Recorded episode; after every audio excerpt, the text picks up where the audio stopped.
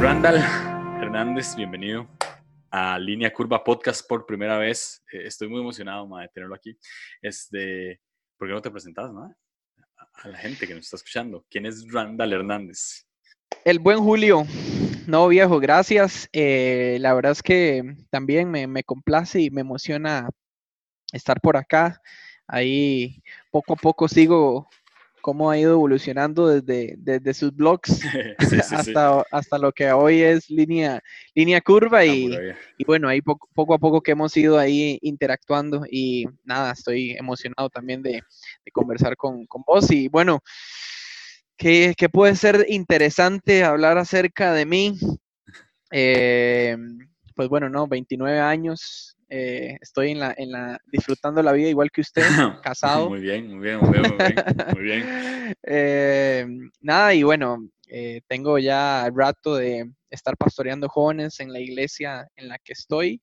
Ya más o menos este año cumplo ocho años de estar pastoreando jóvenes. No sé en qué momento comencé a los 21, pero empezamos a esa edad. Y, y nada, y también tenemos el, el privilegio de, de estar dirigiendo el, eh, el movimiento de jóvenes eh, de asambleas acá en, Costa Rica hace un par de años y emocionados de lo que Dios está haciendo. bueno, y también eh, me dedico a, a, tiempo completo a trabajar en una universidad privada, entonces ahí estamos distribuyendo el tiempo al máximo. Muy bien, muy bien. Pero bien.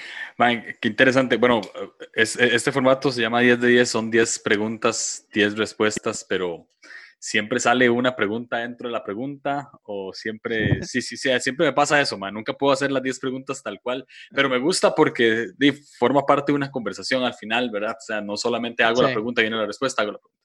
Ya te había entrevistado una vez, eh, en el blog, justamente, justamente el mismo formato. Ahora estamos versión podcast. Pero algo que, que me parece muy interesante eh, de, de, esta, de esta introducción que diste sobre lo que estás haciendo es que a los 21 años te convertiste en pastor de jóvenes. 21.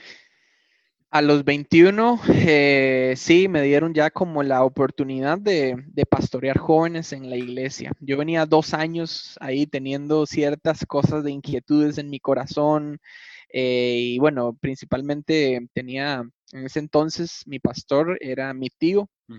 Y era una persona que siempre la tomé como referencia, o sea, como una voz de Dios dentro de mí, siempre.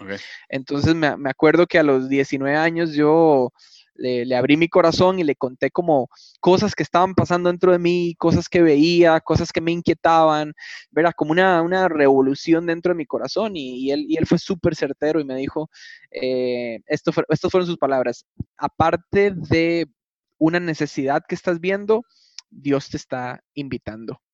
Eh, y a partir de ahí sentí que Dios tenía algo conmigo y en cuestión de dos años, pues eh, él siendo mi pastor me dio la oportunidad de, de pastorear jóvenes en la iglesia hasta la fecha. Qué chiva, ma, qué chiva. Este, ahora, 21 años es una edad bastante joven y no se ve mucho eh, que le den la oportunidad a personas tan jóvenes. Conozco muy pocos casos que una persona de menos de 25 años le den el chance de ser pastor de jóvenes. Ahora, esto me lleva a la primera pregunta. Desde, desde ese momento, eh, incluso desde antes, o sea, no desde el momento de que tuviste el título oficial de pastor, sino desde antes, desde dos años antes. Eh, hasta la fecha, ¿qué te ha motivado a hacer iglesia para jóvenes semana tras semana? Hmm. Esa pregunta, tengo que, tengo que ser honesto, creo que es una pregunta que si me la preguntas hace 10 años, posiblemente la respuesta al, al día de hoy este, no sería la misma porque en el camino de eso empieza a madurar. Eh, entonces, sí quiero contar quizás partiendo de esta pregunta algo que me ha pasado mucho en esta temporada tan atípica que estamos viviendo, tan, tan, tan inusual, sin precedentes, pero eh, justo hace 10 años, hace dos semanas, tres semanas, cumplí 29 años. Hace 10 años, eh, Dios empezó con esa inquietud en mi corazón, ¿verdad? y Diez años después, en esta temporada que estamos viviendo, un día literal sentí a Dios decirme en mi corazón, para una temporada como esta es la razón por la cual te invité mm. a un propósito. Qué bueno eso. y oh, me, me, me, me, hizo como devolverme en los 10 años y empezar a, a, recordar muchas cosas. Eh, en ese entonces, hace 10 años, el impulso de mi corazón era, eh, veo una comunidad de jóvenes en, en mi iglesia eh, que necesitan atención, que necesitan ser pastoreadas. Y así empezó ese, ese, deseo en mi corazón por hacer algo por los jóvenes que tenía cerca mío, eh, pero en el camino he ido madurando la respuesta. Entonces, al día de hoy podría decir que, número uno, pienso que la iglesia eh, es una ¿cómo le explico? Es un, es un privilegio y una responsabilidad de representar fielmente a Dios. Siempre he tenido como claro eso. Es como el privilegio y la responsabilidad de representar fielmente a Dios. Entonces, me, mantiene siempre motivado recordar el por qué, no tanto cómo lo hago ni qué debo de hacer, sino por qué debo de hacerlo.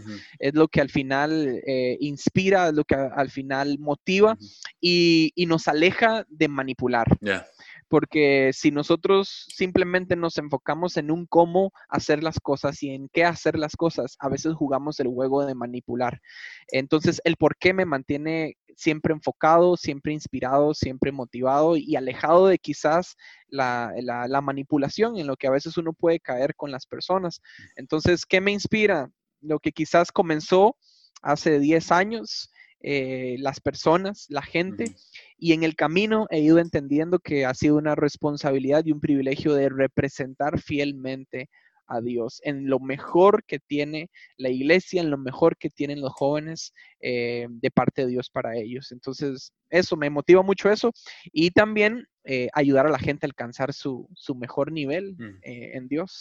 Entonces, he ido madurando en el camino. La verdad es que no he tenido como una única respuesta, pero en el camino he ido madurándola, pero, pero siempre ha sido la, gente, o sea, me, mantiene vivo recordar por qué hago lo que hago. Mm, qué chido. Y, muy probablemente dentro de 10 años vas a modificar esta respuesta y dentro de 20 años vas a modificar esta respuesta. Y, eso es lo chido a esto.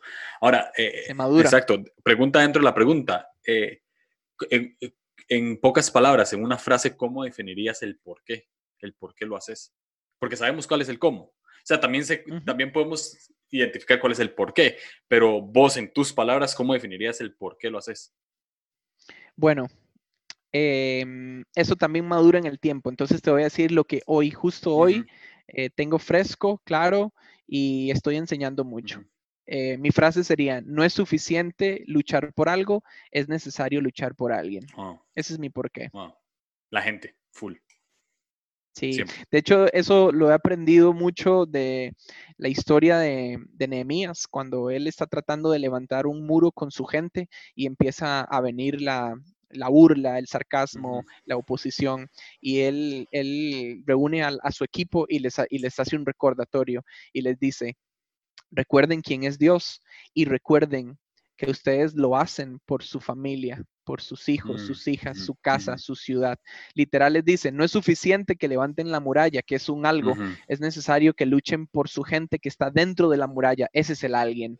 Eh, entonces, eh, podría hoy tenerlo fresco a través de esta frase, no es suficiente luchar por algo, es necesario luchar por alguien. Wow. Qué bueno está eso, está muy, muy bueno. de hecho, eh, me recordé de un pasaje en Jeremías donde, donde Jeremías le habla al pueblo de Israel en Babilonia y le dice, el bienestar de la ciudad dependerá de ustedes. Mm, entonces, eh, Jeremías 29. Exacto, entonces es como, hagan planes para quedarse, eh, ¿verdad? Este, planten, edifiquen casas, que tengan hijos y que sus hijos tengan hijos, ¿verdad? Y, me parece muy cool porque al final eso es lo que tratamos de reproducir en todo lo que hacemos, ¿no? O sea, tratar de que la gente igual sepa que el bienestar de el país, del mundo, va a depender 100% de aquellos que tienen consciente su esperanza. Y, ese contexto, bro, es, durísimo, porque es una carta de Dios al pueblo cuando ellos le elevaron una oración a Dios pidiéndole que los rescatara y los sacara de ese lugar. Y Dios les responde de la manera o sea, más inusual posible, ¿no? O sea, ustedes quieren salir, pero no, hagan planes porque se van a quedar ahí su buen rato. Eh, y ahí es donde nace el, verso tan conocidísimo, ¿verdad? Yo sé los planes que tengo para ustedes, planes de bien y no de mal. lo, lo, lo, cool de todo es que la, la esperanza siempre es que Dios está en medio de. O sea, eh, no nos dice como quédense y hagan planes y quédense ahí y pues disalados, ¿verdad? No lo voy a sacar ahorita, sino que es, bueno, o sea, sepan que dentro de este proceso yo estoy. Entonces me parece muy cool eso de parte de Dios. Ahora, eh, podemos seguir hablando, podemos hablar de esto un montón. vamos, vamos. Pero, pero volviendo a la entrevista, eh, tengo, una, tengo una pregunta para vos, eh, no solo como, como, como el pastor de jóvenes, sino como el líder de jóvenes en el país. O sea, este, llevas como asambleas de, ¿verdad? En, en, la juventud del país, o sea, tenés una responsabilidad más grande que solamente los, los jóvenes de tu congregación, o sea, va más allá, es eh, algo más modo país. ¿Cómo es la juventud de la iglesia en Costa Rica ahorita? Uf, esa pregunta es un poco de quiebre. Eh, vamos a ver. Uno puede, o sea, uno, bueno, yo siempre he aprendido a hablar, digamos, como hacia, ¿cómo lo explico? Con esperanza, o sea, tratando siempre de hablar lo mejor, ¿verdad? Em, yo, si voy a ser franco, eh, pienso que en este momento se subestima mucho la fuerza que tienen los jóvenes en la iglesia.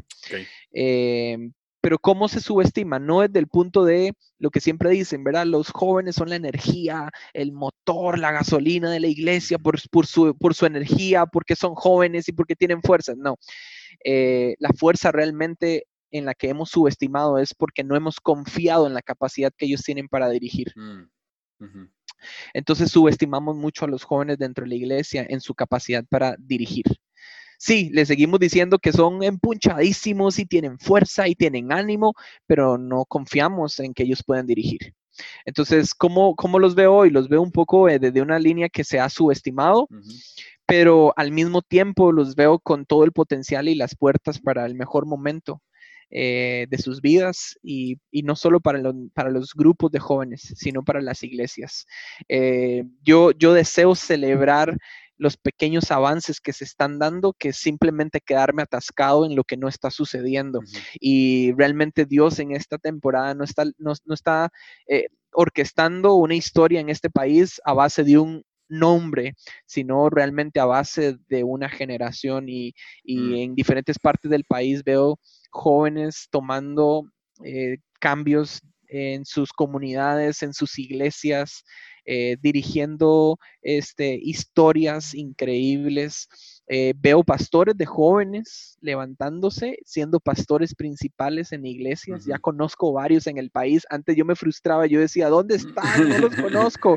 Y no sé si esa fue la razón por la cual Dios me permitió empezar a trabajar a nivel país, pero, pero veo en diferentes partes del país ya jóvenes eh, entre 25 y 35 años siendo pastores, de, pastores principales de iglesias, pastores eh, plantando iglesias. Eh, entonces veo con tanta esperanza y tanto futuro.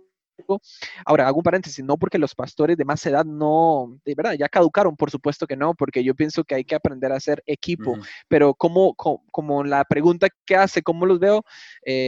realmente veo eh, ese, ese, como, como ese rol de sacudirse, la manera en la que se han eh, subestimado los jóvenes en esa capacidad de, dirigir y Dios está dando espacio para que jóvenes tengan una voz, tengan una decisión y estén liderando historias increíbles en nuestro país en muchas partes. Sí pienso que es un comienzo, eh, nos hace falta mucho camino y mucho recorrido eh, para avanzar en esto, pero la verdad muy entusiasmado porque yo pienso que hay demasiadas oportunidades que se, ya, ya se están dando. O sea, no hablemos solo de lo que va a suceder. Por eso digo, celebremos lo que ya se está dando. Entonces, creo que estamos a las puertas de cosas muy buenas eh, para, para, lo que viene por delante. Y otro paréntesis, una temporada como esta de COVID, de confinamiento, ha estado sacando a muchos más jóvenes también para liderar mm. eh, lo que sus iglesias necesitan. Entonces, yo estoy muy entusiasmado, la verdad. Ya,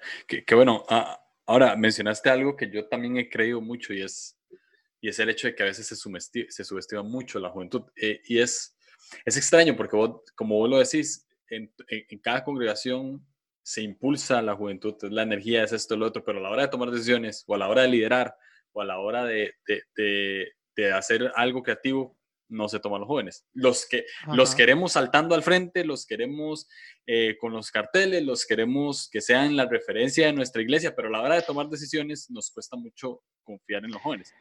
Ah. Ahora, confiaron en vos de 21 años y confiaron en vos de 27 años, eh, hace dos años, ¿verdad? De 27 para, para lo de asambleas.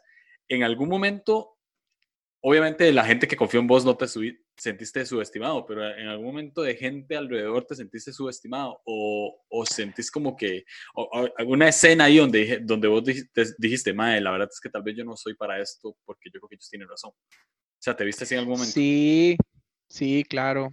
He tenido a las dos personas en mi vida. Em, bueno, algo que usted acaba de mencionar y quiero decirlo crudo tal cual. En el país se habla mucho de cambio generacional, pero las personas no están siendo intencionales con eso. Lo hablan porque ahora suena muy bien hablar de eso, pero no están siendo, no están siendo intencionales. Qué bueno. Eh, pero en mi caso sí, he tenido a las dos personas. Eh, confiaron en mí para ser pastor a los 21 años. Em, y así tal cual, o sea, sin, sin, sin necesidad de, o sea, sin resentimiento lo voy a decir, o sea, nada que ver, digamos, pero la, digamos, mi, mi, mi pastor, cuando confió en mí, en ser pastor de, de jóvenes, este, al mismo tiempo alrededor no había mucha gente que estaba de acuerdo que un, un chamaco de 21 años empezara a pastorear. Y mi tío, mi tío que era mi pastor, y digo era porque ya, ya, no, ya, no, ya no está vivo, eh, pero en ese entonces, cuando él me empujó, este, mucha gente alrededor, y él siempre creyó en mí, en mí como, como un pastor, o sea, él no me veía simplemente como un pastor para los jóvenes, él siempre me, vio y me habló como un pastor para las personas, mm. y entonces él, empujó mucho entrar al equipo pastoral de su, en ese entonces cuando él era pastor de la iglesia, y eh, no se logró, mucha gente estaba eh, en oposición, por ejemplo, porque no confiaban que un joven de 25 años pudiese llegar a tomar riendas en una iglesia y, dirigir y, acompañarlo a él a desarrollar una visión. Entonces, por supuesto que sí, al mismo tiempo se subestima y he sido subestimado, pero también he aprendido a, a descansar. David fue subestimado muchísimo tiempo también y, hay que aprender a descansar. Entonces, en la vida uno siempre va a tener ambas cosas. Las personas que te apoyan, que confían y, que lo he visto, gracias a Dios, porque así como lo hizo mi tío a los 21 años, el, el director nacional fue súper, súper intencional en, cuando hizo la transición con el, anterior director de decir, voy a buscar a alguien menor de 30. Mm. Y, ahí fue cuando él fue súper intencional, o sea, no solo anhelaba un cambio generacional, sino que fue súper intencional en hacerlo. Y fue cuando pues decidió también confiar en mí eh, eh, para, para poder llevar este, este reto. Pero en la vida siempre vamos a tener ambas cosas. Y el consejo que siempre he guardado en mi corazón es piel de elefante, corazón de oveja. Siempre para esto, porque va a haber gente que confíe y va a haber gente que te subestime y hay que aprender a, lidiar con, esas tensiones y paradojas en la vida. Ya, 100%. Muy bueno, muy, muy bueno. ¿qué, crees que necesita hacer o tener la iglesia para, para afrontar este cambio generacional? Eh, qué buenazo. bueno, yo personalmente, eh, yo soy muy de mesas de conversación. Mm. Por ejemplo, esta conversación construye. Eh, entonces yo animaría a la gente o a la iglesia a aprender a tener una perspectiva correcta en lo que está haciendo. O sea, no todo tiene, bueno, obviamente el confinamiento canceló todo lo que había este año, pero si nos vamos para atrás, la iglesia es muy de calendario eh, y a veces se le da muy poco espacio a la conversación. Entonces yo siempre he tenido eh, en mente, o al menos los últimos años para acá, y es que vamos a tener influencia en aquellos lugares y personas donde tengamos una historia personal de edificación. Eh, a veces pensamos que tenemos el derecho de ser escuchados, pero Julio, la verdad es que nosotros no tenemos el derecho de ser escuchados. O sea, no hay, la gente no tiene por qué escucharnos. Hay que ganar ese derecho de ser escuchados. Y a veces queremos que la gente escuche lo que tengo para decir y yo nunca he hecho nada por la persona que tengo al frente para que me escuche. 100%. Entonces, yo pienso que la iglesia tiene que aprender primero a ganarse un espacio para ser escuchado y, sobre eso tener influencia. Entonces, ¿qué pienso para, para los cambios generacionales? Eh, construir una conversación a la vez. Eh, y lo voy a decir así, a veces también hemos querido provocar cambios generacionales, eh, pero tampoco nos ha interesado los pastores. ¿Verdad? Cómo ayudarles a ellos a entender nuestro lenguaje, a entender nuestro corazón, a entender lo que tenemos y viceversa. Entonces, ¿cómo, ¿cómo procurar crear más conversaciones que nos acerquen a, nuestros, a nuestro corazón, eh, más allá de simplemente lo que la gente dice, ¿verdad? Aprendamos a hacer actividades juntos y ahí va a haber ese cambio generacional. No, hombre, o sea, se construye más en la conversación más que en la actividad que tenemos que planear juntos, porque hay mucha gente que planea cosas juntos, pero nunca se unieron en su corazón. Eh, y pienso que tiene que ver mucho con eso, con aprender a sentarnos a conversar.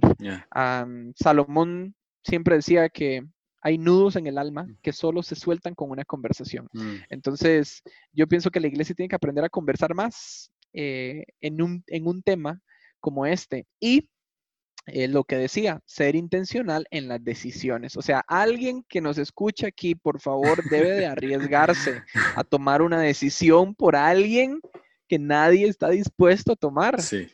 O sea, que alguien confíe en un joven que tiene en, sus manos oro.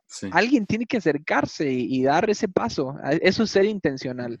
Eh, aunque, aunque existan los errores, porque mm, la confianza no se determina en cuando alguien hace lo bueno. La confianza está en que cuando alguien se equivoca, puedo volver a darle otra oportunidad. Ahí hay confianza. Eh, entonces pienso que la iglesia necesita aprender a confiar más en medio de los errores y conversar más en medio de lo que queremos ver. 100%. Me encantó. Me encantó. Y, una vez tuve una conversación con alguien que estaban buscando un pastor para, una, para, una, eh, un grupo de adolescentes y me preguntan que, que, yo a quién propondría, ¿verdad?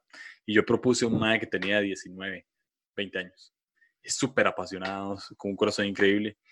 Y la respuesta fue que no, porque decían, no, es que sería como quemarlo. O sea, sería como tirarlo al agua muy pronto, ¿verdad? Y creo que vos lo respondiste muy bien. Es decir, eh, ¿quién, ¿quién, no aprende más en medio de un error que cometió? ¿no? O sea, eh, obviamente no va a estar listo, pero, pero, ni siquiera creo que alguien de 35 esté listo tampoco. O sea, es, es una cuestión diría yo, más del corazón. Entonces, eh, sí, a veces tenemos como, como ciertos miedos. Ahora, yo no tengo tanta la, autoridad de hablar de eso porque no soy el que tengo que, o sea, no tomo decisiones en este momento para nadie, pero, pero vos qué crees que, que limita el hecho de querer darle la oportunidad a esta persona? O sea, vos qué crees que limita el hecho de, de querer impulsar a un joven o de querer tomar una decisión por alguien que nadie cree? Qué buena. Yo pienso que ha sido la cultura que se ha diseñado en la iglesia por más de los últimos 10 o 20 años. Les voy a poner, esto lo voy a responder con un ejemplo en mi vida. Em, yo vengo de una línea, digamos, pastoral.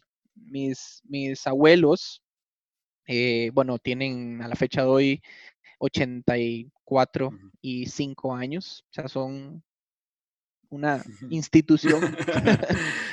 este, y, y mi abuelo eh, pastoreó, empezó a pastorear la iglesia cuando tenía 20 años. O sea, la iglesia, él ni siquiera pasó por pastor de jóvenes, él entró directo a ser pastor de la iglesia a los 20 años sin preparación. Se preparó en el camino. Em, y entonces él se desarrolla en esa época y empieza a desarrollar su pastorado con mi abuela, era súper jóvenes. Y, y duraron, ¿qué? 55 años pastoreando la misma iglesia. Les, costó mucho transicionar, eh, pero bueno, transicionan la iglesia y demás.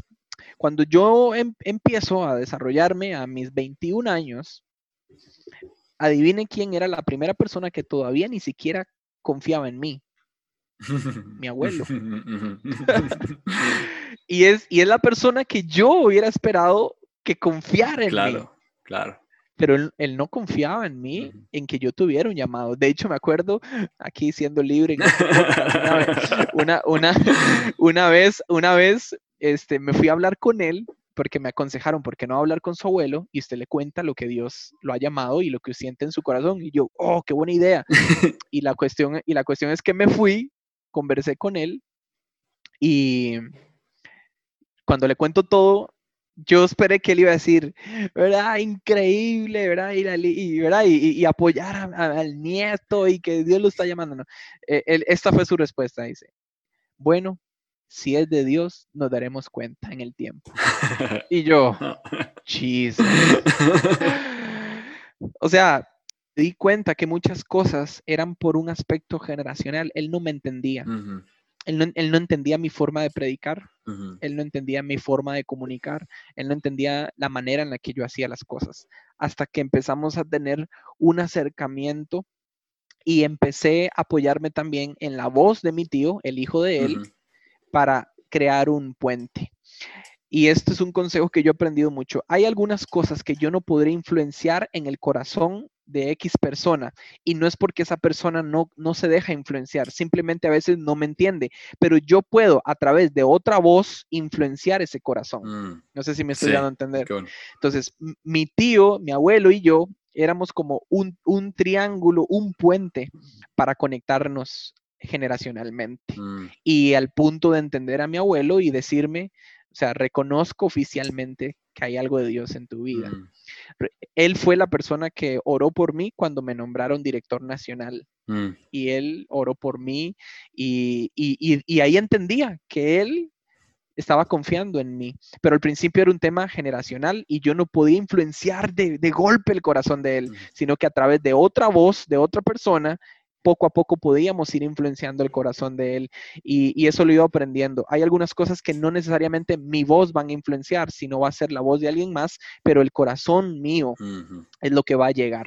Entonces, eh, me ha ayudado mucho entender ese consejo y lo escuché hace poquito, ese consejo que se lo dieron a mi esposa y, me recuerda todo esto. Entonces, muchas veces es un tema eh, eh, cultural generacional.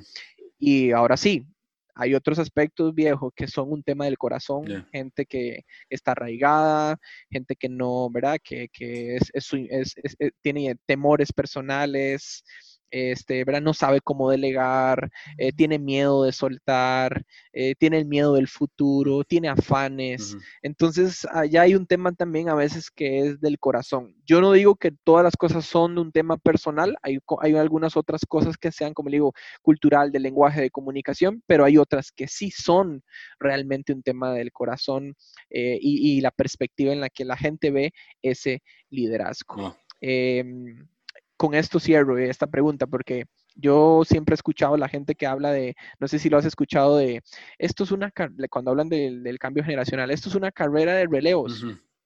Yo eso no estoy de acuerdo. Eh, porque la carrera de relevos es como que usted me entrega algo para luego yo seguirlo, eh, yo pienso que esto es más como la carrera de resistencia, donde juntos mm. estamos corriendo, donde juntos estamos aprendiendo, donde juntos estamos tomando esto. Eh, no tanto como, tome, le tiro esto, de, siga usted. Eh, no, podemos juntos. Entonces, sí pienso que hay que, revisar algunos aspectos del corazón que, que impiden poder confiar en, en, un joven y se les olvida que alguien anteriormente confió en ellos. Wow, qué bueno, qué bueno, sí. Ah, sigamos. Está muy bueno esto y, me, lleva a esta, otra pregunta. director nacional, pastor de jóvenes, entre todo eso, ¿qué es lo que más, qué, es lo que más disfrutar de, qué es lo que más disfrutas de liderar jóvenes? Uf, bueno, disfruto ver dos cosas. Disfruto, bueno, no, en realidad tres. la, verdad disfruto mucho hacerlo eh, con mi esposa. La verdad, eh, desde que nos casamos, eh, como que las cosas han crecido mucho más. Y disfruto mucho hacerlo con mi esposa, aunque ha sido una tarea increíble acoplarnos y aprender a hacerlo juntos, porque no empezamos juntos. Entonces ha sido toda una tarea ahí de aprender, pero me encanta eso. Eh, dos, me encanta ver cómo la gente logra entender que son parte única en una historia en la que todos estamos invitados y se construye en conjunto. Entonces, como cuando una persona encuentra su lugar en esa gran historia. Eh, y me encanta, eh, y pienso que es como una de mis fortalezas, ayudar a la gente a encontrar su lugar en esta historia, eh, con su potencial, con su propósito. y la verdad, tercero, me encanta los amigos que me ha dejado esto en el camino. La verdad es que he encontrado amigos increíbles y siempre oré a Dios por esto cuando, cuando te sirva, quiero hacerlo con mis mejores amigos y quiero cosechar muy buenos amigos. Eh, y la verdad eso lo he visto año tras año he ido haciendo amigos nuevos en cada parte del país, en cada iglesia, y, que se han vuelto muy buenos amigos. Y eso me encanta. ¿Sabe por qué? Porque yo no voy a ser pastor de jóvenes siempre y yo no voy a ser director nacional siempre, pero sí voy a poder ser amigo de la gente que coseché en esas temporadas siempre. Así que es algo de lo que quiero siempre disfrutar. Las personas con las cuales me he topado en el camino y he hecho un lazo con ellos. Oh, qué bueno. Ahora, ¿qué es lo que más te cuesta trabajo disfrutar? siempre, siempre tengo estas preguntas en los 10 de 10 más. Siempre pregunto el, el más chiva y después, bueno, y el bajón. Mm, bueno, voy a hacer, tengo que ser, voy, voy a ser así abierto, vulnerable eh, en esto. Em, de hecho, lo puse como un principio de nuestro equipo para que no se nos olvide, eh, que es celebrar los triunfos de otros. Porque me comparo mucho. Entonces, no lo celebro. Y le voy a, le voy a hacer, voy a hacer aquí vulnerable frente a todos los que escuchan, porque me pasó un día en un evento que me invitaron a predicar, eh, donde habían más predicadores. Y bueno, eh, el evento eran, que no sé, unos 400, 500 jóvenes y eh, yo no era el, primero, yo creo que era el segundo, el segundo o tercero. Mm. Ok. Eh, escuché una prédica, al día siguiente me tocaba, yo subí, prediqué, puff, le metí todo el power, predicar con todo y, listo, y terminé, terminé mi tarea. Y después me quedé a seguir escuchando los demás predicadores. y, en, y estaba sentado sentado ahí escuchándolos. Y me agarré eh, luchando en mi mente, en media predica, eh, diciéndome, ojalá que mi predica haya sido la mejor de todas. Oh. Que la gente, sí, que, cuando, que cuando termine este evento, ojalá se acuerden de mi predica. Mm. Y, ahí me agarré en media predica escuchando a otro predicador. Y, obviamente sentí muy fuerte así, o sea, como una confrontación muy fuerte porque Dios lo que hablaba a mi corazón prácticamente en ese momento es, no importa si se acuerdan de usted, si logran acordarse de mí a través de lo que hiciste. Pero tu enfoque está en otro lado que estás perdiéndote lo que yo también puedo hacer a través de otros. Mm, entonces me, cuesta y he tenido que aprender a no compararme y disfrutar a otros y el, y el, triunfo de otros. Mm. O sea, que a otros también les vaya bien, que a otros también este, lo hagan bien, que otros también tengan mejores oportunidades que yo eh, eso realmente es una lucha. Eh, no sé si alguien se, puede identificar conmigo, pero sí yo me he detectado que es una lucha en mi vida muy fuerte y la escribí para mí, la escribí para el equipo, para que la tengamos como un recordatorio, celebrar los triunfos de otros. Podríamos poner en la base o en el principio más bien, apoyemos cuando otros no están bien, eh, pero la verdad es que una relación verdadera no se determina en que yo apoyo a alguien en un mal momento, es cuando yo celebro a alguien en su mejor momento. Mm. Eh, y eso ha sido como, como una lucha y lo he tenido que aprender últimamente eh, y, buscar, buscar leer de eso también, eh, porque, porque no, me, considero que eso me cuesta mucho. en primer lugar, creo que tengo que agradecerte por ser vulnerable, porque eso no es tan fácil. generalmente personas dicen otras cosas, no dicen algo personal, vos dijiste algo personal. O sea, me cuesta no compararme y tanto que lo tengo que, que escribir y transmitírselo al equipo. Eh, algo que me, que me, pareció muy cool es es que en el momento en el que estabas batallando con eso, eh, recibiste la confrontación de Dios. A mí me ha pasado 100%. Y, es, y, creo que es algo bueno, porque peor sería que ese día te hubieras levantado esa silla y todavía eh, estarías diciendo, creo que mi predica fue la mejor y ojalá mi predica haya sido la mejor. Y, no, pondrías eso, o sea, y no pondrías en la, en la, en, en un eslogan decir lo de los triunfos de otros, o sea, sino que, ¿verdad? Que te haya valido en cierto sentido. O sea, eh, creo que el, creo que me parece que el corazón correcto está no cuando pensamos en ese tipo de cosas, sino cuando sabemos escuchar la voz de Dios en medio de ese tipo de cosas. Entonces, me, me, parece muy cool y, y, obviamente no creo que seas una persona que te tenés que sentir sola aquí. yo, me, yo me comparo mucho con otras cosas, con otras áreas y, y, la comparación es algo que en la iglesia existe. Ahora, es muy cool hablarlo de una manera transparente porque porque sí, o sea, es, es, un tema sobre la mesa que no debería ser nada más que un tabú, sino ser totalmente vulnerable y decir, porque, porque, es una lucha real, claro, es una lucha real. Y, y, de hecho, personalmente yo pienso que se tienen que hablar. Eh, ¿Por qué? Porque, digamos, yo me pude haber quedado con la confrontación de Dios en mi corazón, pero le voy a decir, en el momento que yo empecé a como ser, no sé, como sanar y madurar en esa parte, fue cuando tomé la decisión de ir regreso a casa mm.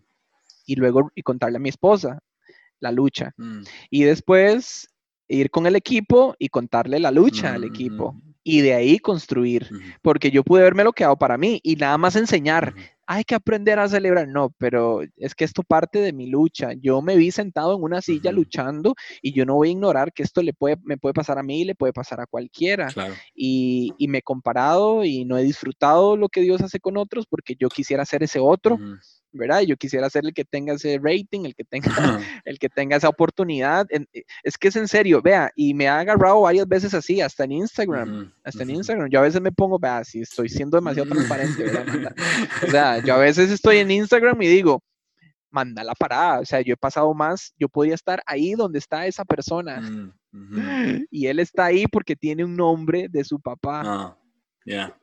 Ah, algo que yo aprendí, un filtro que, que, me llegó a mí, fue cambie la, la, envidia por admiración, porque a, a veces parte de, lo, de, la razón por la cual nos comparamos a veces es por envidia, ¿no? No tengo lo que esta persona tiene, ¿verdad? O yo debería estar ahí. Y una vez Dios me habló diciéndome, cambie esa envidia por admiración, porque si, si estás envidiando algo de esa persona es porque eh, porque estás admirando algo de esa persona. O sea, es, es como, mm. es, como si, digamos, si yo voy a predicar a alguien y digo, ah, esta persona probablemente está predicando mejor que yo y me estoy viendo amenazada, en vez de sentir envidia por eso, voy a sentir admiración. Wow, tengo que aprender de esa predica, porque está mal haciendo mejor que yo. Pero bueno. Bien, qué bueno. Ah, continuamos. Se puso bueno, se puso bueno. Esta pregunta eh, con esta pregunta me siento identificada con el personaje del que voy a hablar. Siempre existe una persona, y aquí estoy haciendo comillas, rebelde en las filas de redes juveniles. O sea, siempre hay un mae que usted dice, este mae sí que quiere llamar la atención, este mae sí que es necio, este mae sí que sube varas en Instagram que, que, que, que, nada, que nada que ver generalmente estas personas rebeldes también tienen como un corazón muy apasionado por la iglesia y, siempre he hablado de este tipo de personas como hay un discípulo de Jesús que se llamaba Simón el Celote, que los celotes eran eh, eh, estos más revolucionarios, ¿verdad? Este, Que peleaban en contra del imperio romano y Jesús tenía uno de esos en sus filas. Y siempre hay uno de esos en las redes de jóvenes. Un, un que es hiper apasionado, pero también es hiper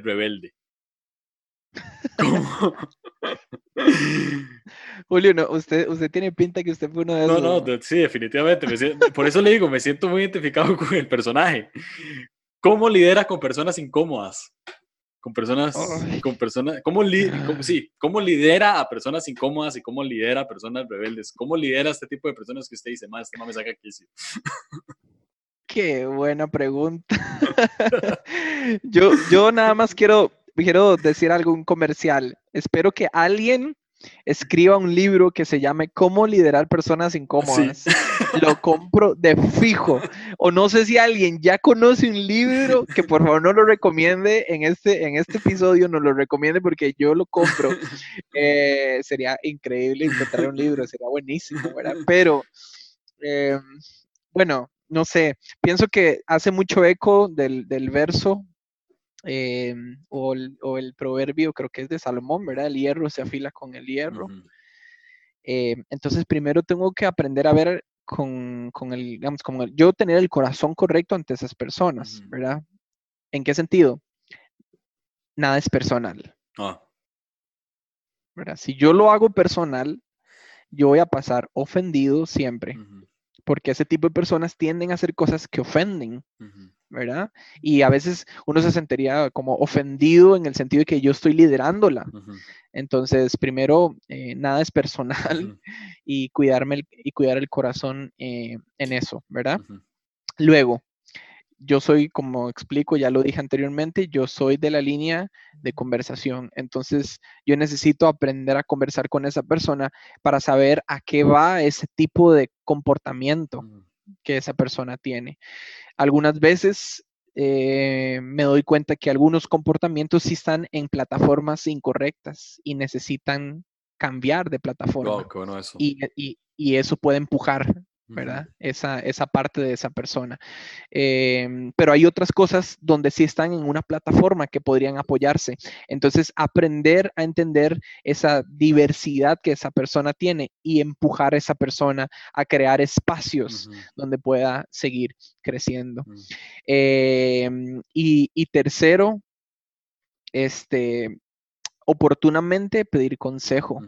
Eh, porque uno a veces puede ahogarse ante ese tipo de cosas. Mm. Eh, yo yo ante, ante situaciones que no he sabido cómo manejarlas, le pego una llamada a alguien de confianza. Hey, ¿cómo manejas esta situación? Tengo esta, este caso, esta persona, y he aprendido muchas cosas nuevas en ese, en ese pedir consejo. Eh, y saber que no puedo cambiar. Muchas, muchas, muchas veces la personalidad de esa persona, pero sí podría influir en la dirección que puede tener esa, eh, esa persona. Aunque sí quiero darle un consejo eh, a las personas, no sé, nadie me está pidiendo un consejo, pero ya estoy dando un consejo, pero hay gente que hay que soltar. O sea, definitivamente ya hay personas que por más y más hay que soltarlas, porque ya no están siendo dirigidas desde el corazón. Eh, entonces hay que soltarlas. Y, y, por el bien de la amistad que pueda haber, soltarlas en el liderazgo. Mm. Hay que cuidar la amistad. Yo, yo, bueno, eso es otro principio que nosotros manejamos en nuestro equipo, es que la situación nunca es más importante que la relación. Entonces, mm. hay situaciones que, hay que hay que terminarlas ya por el bien de la amistad y el afecto que le tenemos a esa persona. Eh, y es dificilísimo, ¿vieras? es muy complicado porque a veces eh, vuelve el mismo punto, no lo tomamos personal, pero a veces hay que tomar esas decisiones. O sea, sí hay gente que hay que soltar eh, sí o sí por el bien nuestro, pero pienso esas tres cosas, este, ver, ver un poco la, la conversación y saber sobre qué plataformas están algunos comportamientos que están impulsados y ayudar a cambiar algunas plataformas y, a, empujar otras, eh, pedir consejo oportuno y, el principal es que nada es personal, no tomárselo personal porque eso tiende a desgastar mucho. Ya, qué bueno, eh, me gustó mucho. Eh, lo de las plataformas. Y perdón, Julio, perdón, iba a decir, iba a decir algo un poco más, a decir algo un poco más genérico como amarlas, pero amar a esas personas, pero, pero eso es como, pienso que sería este, ya muy, muy por default para la gente, hay que aprender a amar a la gente como, como es, entonces quise mejor como que veamos ese punto específico de las personas. Sí, no, igual eh, ah, con el tema de amar, creo que sí, siempre es muy necesario repetirlo, o sea, a veces se nos olvida. Ahora, me gustó mucho lo que dijiste de las plataformas y, y, a veces lo que yo he visto en este tipo de personas que honestamente yo, yo estoy seguro que yo he sido una de esas y pido, pido perdón públicamente a los pastores que, que tuvieron que liderarme y se dieron cuenta que soy de esos. Pero también otra cosa es que hay que, eh, agregaría lo que dijiste, que también hay que conocer mucho el corazón de la persona y eso que dijiste de las conversaciones y de las plataformas. Tal vez no están en la mejor plataforma o tal vez ni siquiera han tenido una conversación con ellos para ver qué es, ¿verdad? A veces son de las personas más apasionadas por Dios en la iglesia y simple y sencillamente no los queremos, ¿verdad? Por, por, por, comportamiento externo que tiene, a veces no queremos eh, acercarnos o a veces no queremos eh, tratar de liderarlo de otra manera, pero a veces lo que tiene adentro es lo que pues tiene muchísimo más valor. Sí, igual también hay que quitarle ese tono de que la rebeldía siempre es un tono negativo porque hay algunas cosas que, se, se encubren con solo usar la palabra, es que ese es un rebelde, ¿verdad? Eso es lo que, lo que decimos de la gente, y eso lo dicen demasiado los adolescentes, y, nosotros detestamos mucho escuchar eso cuando le dicen a los adolescentes, son unos rebeldes, son unos rebeldes, o sea, ya las propias palabras están trayendo un peso sobre ellos, pero también saber que hay algunas cosas de, digamos, de lo que conocemos como esa rebeldía, que pueden tener una causa que más bien es una oportunidad que tenemos que aprender. Entonces, más bien nosotros como como líderes tenemos que aprender a observar. Es una de las capacidades eh, del liderazgo que hay que desarrollar y afinar más. No solo escuchar y hacer, sino ver, ver, primero ver. Hay muchas cosas que podemos ver que, tienen oportunidades de ese tipo de personas que podríamos decir, y, me gustó porque creo que su pregunta venía entre comillas, ese rebelde en las filas de... Sí, sí, sí, 100%. Wow. Ah, ahora, te hice una pregunta, eh, te hice una pregunta en el, en el blog, hace, te entrevisté en el blog hace como un año, una cosa así, y la vuelve a traer a la mesa, y la voy a leer tal cual. Eh, con base a lo que hemos venido hablando, cómo crear una cultura donde estos temas, que se pueden llamar, abro comillas, controversiales, no sean, no sean prioritarios en la mente de los jóvenes y más bien enfoquen y más bien su enfoque se vuelva totalmente a Jesús. Aquí abro como explicación un poco en la pregunta y no es como cambiando de tema de la pregunta anterior, porque a veces estas personas, entre comillas, rebeldes, son, entre comillas, controversiales, ¿verdad? O sea, existe, yo siento que existen dos tipos de rebeldías en, en jóvenes en la iglesia. La rebeldía de que el maestro está haciendo varas que llamamos pecado, ¿verdad? Y está pues eh, haciendo loco afuera y, nos cuesta jalarlo a Jesús. Y también está el otro tipo de persona rebelde que más bien lo decimos controversial porque el MAE tiene una manera diferente de pensar, porque eh, si, hablamos a calzón quitado, porque tal vez el MAE eh, se tatúa un versículo, porque tal vez el MAE pues no le gusta la música cristiana y, y escucha este, en el mejor de los casos sin bandera, o porque, o porque el mae simple y sencillamente está dentro de la iglesia, es súper apasionado, sirve, eh, se ven sus frutos, pero el mae para mucha gente es controversial. Pero tenemos una cultura con estos temas llamados controversiales que a veces perdemos el enfoque y nos enfocamos más en lo que es controversial en vez de, de Jesús. Entonces, ¿cómo crear una cultura donde estos temas que se pueden llamar, entre comillas, controversiales, no sean prioritarios en la mente de los jóvenes y más bien se enfoquen totalmente en Jesús? Bueno, em, lo haría a través de una pregunta, que es la pregunta que voy a decir. ¿La gente tiene mi opinión o tiene mi confianza? Eh, parto de ahí. Eh, me he dado cuenta que muchas veces esas personas lo único que tienen es mi opinión, pero no tienen mi, no tienen mi confianza. O sea, ellos, ellos no, no, no confían en mí. Es un mal momento para haber borrado Twitter, porque es un buen tweet. Eh, eh, es lo que pienso.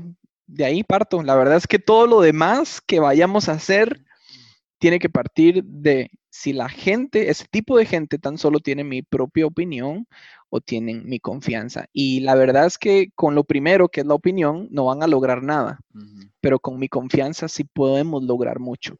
Eh, entonces, ese sería como, como, como crear una cultura partiendo de ahí. Y luego, ya sí, si me pongo súper técnico, lo que diría es, y bueno, a mí me gusta mucho y la gente que me conoce me gusta mucho, es, lo iba aprendiendo, no dejar las cosas a la suposición, o sea, al juego de las expectativas, que es un juego enredadísimo y jodido. ¿En qué sentido?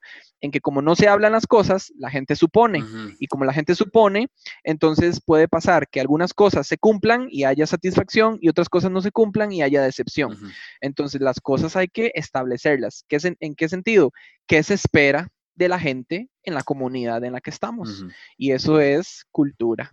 Cómo modelar y, este, formar una cultura. O sea, ¿qué se espera de la gente? Mm. Y eso eh, es súper importante, desarrollar principios que a la gente pueda conectar con ellos y saber el por qué y cómo reaccionar ante ciertas cosas. Entonces, no dejar todo a la suposición de la mente. Y eso pasa demasiado en los equipos, en las comunidades. Todo el mundo lo deja a la suposición de las personas y nunca se calibra el corazón en torno a la cultura, eh, respondiendo a la pregunta, ¿qué se espera de mí y qué se espera de la gente en esta comunidad. Eh, y eso lo he, ido, lo, lo he ido aprendiendo en el camino con, los diferentes equipos que trabajamos y con, las con la comunidad en la, que, en la que tenemos, porque me he dado cuenta que hay gente que hace cosas porque eso es lo que él espera en su mente, pero yo en mi mente esperaba otra cosa, pero como nunca lo hablé con esa persona, entonces jugué el juego de la expectativa. Esa persona hizo algo que me decepcionó y viceversa, porque nunca lo hablamos. Simplemente estuvo en mi mente y en la mente de Julio, pero nunca estuvo en la mesa común de acuerdo. Ya, qué bueno eso. Qué bueno.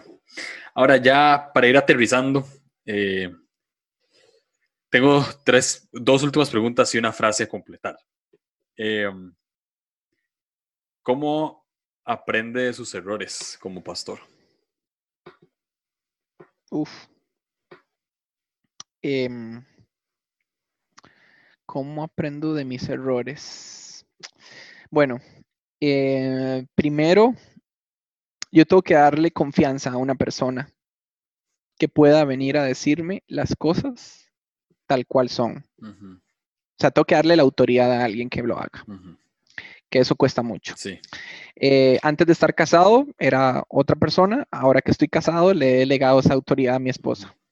Buena, buena decisión, buena decisión. Sí, total, sí, sí, sí, total. ella, ella, me va a decir las cosas siempre sin filtro y, y, y, sé que me ama, entonces sé, sé con qué viene. El comentario. Entonces, primero darle la autoridad a una persona que pueda decirme las cosas este, tal cual. Em, en algunas otras, como, como le mencionaba hace, hace poquito en otra pregunta, eh, atreverme a hablarlas sin miedo delante de personas, este, porque me he dado cuenta que eso me libera muchísimo, ¿verdad? De los errores eh, o, del peso de los errores. Y la otra es siempre dejar un margen en mi vida de errores. O sea, no cerrar ese margen de que no van a existir, no, tengo que abrir y saber que en mi vida va a haber un porcentaje de cosas que me voy a equivocar. Entonces, cuando yo intencionalmente tengo ese margen ahí, yo puedo partir del hecho de que voy a, verlos con humildad para saber que tengo que reconocerlos y eh, aprender de ellos. Y pues en otras cosas, eh, de nada, pedir, pedirle a la gente que ha caminado más kilómetros que yo en esos errores, que por favor me enseñe, ¿verdad? Muchas veces ha sido un libro, muchas veces ha sido un amigo, muchas veces ha sido una conferencia, muchas veces ha sido un podcast, eh, muchas veces ha sido un recurso de alguien que ni siquiera conozco, pero hay que, hay que ser intencional, o sea, tengo que, que ir y buscar lo que me he dado cuenta que es una, una falencia o un error para mi vida, pero partiendo del hecho de que yo sé que hay un margen de error en mi vida, porque cuando uno no mete ese margen de error, te, quiebras, o sea, estás tan rígido que cuando llega el error, te quiebras. Y, una amiga en, Perú eh, nos dijo a mi esposa y a mí esta frase que de ahí nunca se nos ha olvidado, dichosos los flexibles porque nunca serán quebrados. Mm, qué bueno. Qué bueno. Wow. Tengo una pregunta ahora un poquito más profunda que esta. Eh, sí. ¿Qué sueña con la iglesia en Costa Rica? Eh, Qué sueño. Bueno, este. Vamos a ver. Eh, en, el, corazón mío y, de mi esposa siempre ha estado la iglesia local. O sea, ese es nuestro amor, la iglesia local. Las oportunidades que de ahí vengan las vamos a tomar como oportunidades de Dios. ¿A qué me refiero? que nuestro afán nunca ha sido ser pastor principales, directores nacionales, pastores de jóvenes o X cosa. Eso siempre lo hemos visto o como oportunidades. En el corazón de nosotros siempre ha estado la iglesia local y cómo ayudar a que la iglesia local avance. Entonces, ¿qué sueño?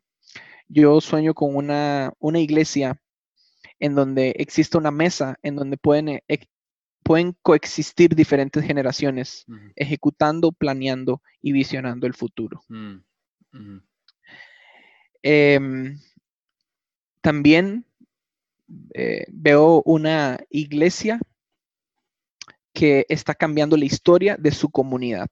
Mm, o sea, se están contando historias en esa comunidad gracias a la iglesia. Y eso lo veo cada vez menos predicando y cada vez más lavando los pies. Qué bueno. Ya. Em, y también pues sí veo una iglesia y tal vez esto, vieras que le he cambiado un poco el orden de prioridad, pero sé que es importante, pero hoy, hoy ya no me afano tanto, pero sí veo una iglesia eh, un poco más rejuvenecida en su expresión. Eh, y principalmente en nuestro país. Bueno, vos, sabes, en nuestro país tiene demasiadas iglesias cristianas en un, en un país tan pequeño. Eh, hay demasiadas. Con solo decirle que al menos dentro de lo que yo dirijo son más de 400 iglesias en el país. Eh, imagínense, en, en, solo un país tan pequeño. Entonces hay mucho tradicionalismo, hay mucha costumbre, ah, ¿verdad? hay muchos cimientos eh, que no son cimientos que se volvieron simplemente una tradición. Entonces eh, veo eh, ayudando a la iglesia a encontrar una expresión más fresca, ¿verdad? más alegre, este, más atractiva. Eso es lo que, lo que veo también por delante. Entonces, esas, esas tres cosas, es mesas donde coexisten diferentes generaciones para trabajar, iglesias cambiando las historias de sus comunidades y tres, eh, una iglesia que está eh, mejorando su expresión día con día. Wow, qué bueno. Ah, Mae, este, ya estamos llegando al fin. Em, no sé ni cuánto llevamos, porque llevamos como 50 minutos. Sí. no parece. Pero siempre termino esto con una frase que yo comienzo y la persona entrevistada termina. ¿verdad? O sea, yo inicio la frase, vos la terminas. Entonces, la frase va así.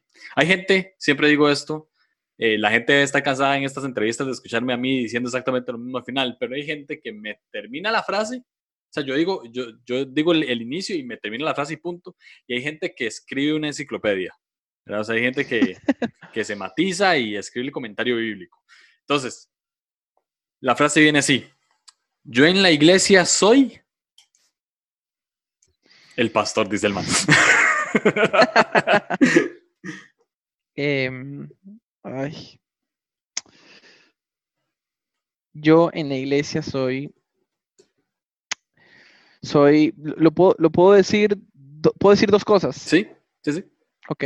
Una personal y otra de, lo que hago. Entonces, desde lo que hago, en, yo en la iglesia soy un colaborador más desde personal, yo en la iglesia soy un hijo más. Mm, qué bueno. Qué bueno eso. Eso. Buenísimo. muchas gracias. Gracias por sacar el tiempo. Eh, gracias. Yo sé que, que ahorita estábamos hablando eh, behind the micrófonos, nada que, pero estábamos hablando ahora antes de que has estado muchos Zooms y sí, este tiempo es de Zooms y reuniones por Zoom y todo, pero gracias por sacar el tiempo, este, yo sé que a mucha gente esto le, le, va a encantar, a mí me encantó, saqué, tengo aquí eh, mis notitas y voy apuntando eh, algunas cosas que, que, me llegan, entonces apunté varias, y gracias, eh, de verdad que la gente que, que lo escuchó, creo que es, es de ese episodio de escuchar más de una vez, eh, o por lo menos apuntar y, llevarse algunas joyas. Entonces, más sí, gracias por el tiempo y gracias por ser vulnerable también y por no solamente hablar desde una posición de liderazgo, sino hablar desde una posición de, de persona que está colaborando con, con la iglesia. Entonces, sí, no, y, eh, gracias a vos, amigo. Eh, esta conversación es entre amigos, no entre líderes, entonces por eso hace que, que sea enriquecedor. Eh, gracias por crear el espacio, por la oportunidad, por la confianza. Siempre lo tomo así, es una oportunidad y que no toma a la ligera y... Madre, se me pegó. No sé si me escucha cuando el mensaje. Madre, que ese es el ridículo, se cayó. ah, se quedó en a la ligera, así. De nada, nada, no lo tomo a la ligera. Rayos. Nada, gracias, nada, gracias, gracias. Espero que esto anime a alguien y lo disfrutan y se rían como nosotros. ya, ya, ya. No, muchas gracias. Este, de verdad la, la pasé súper, súper bien.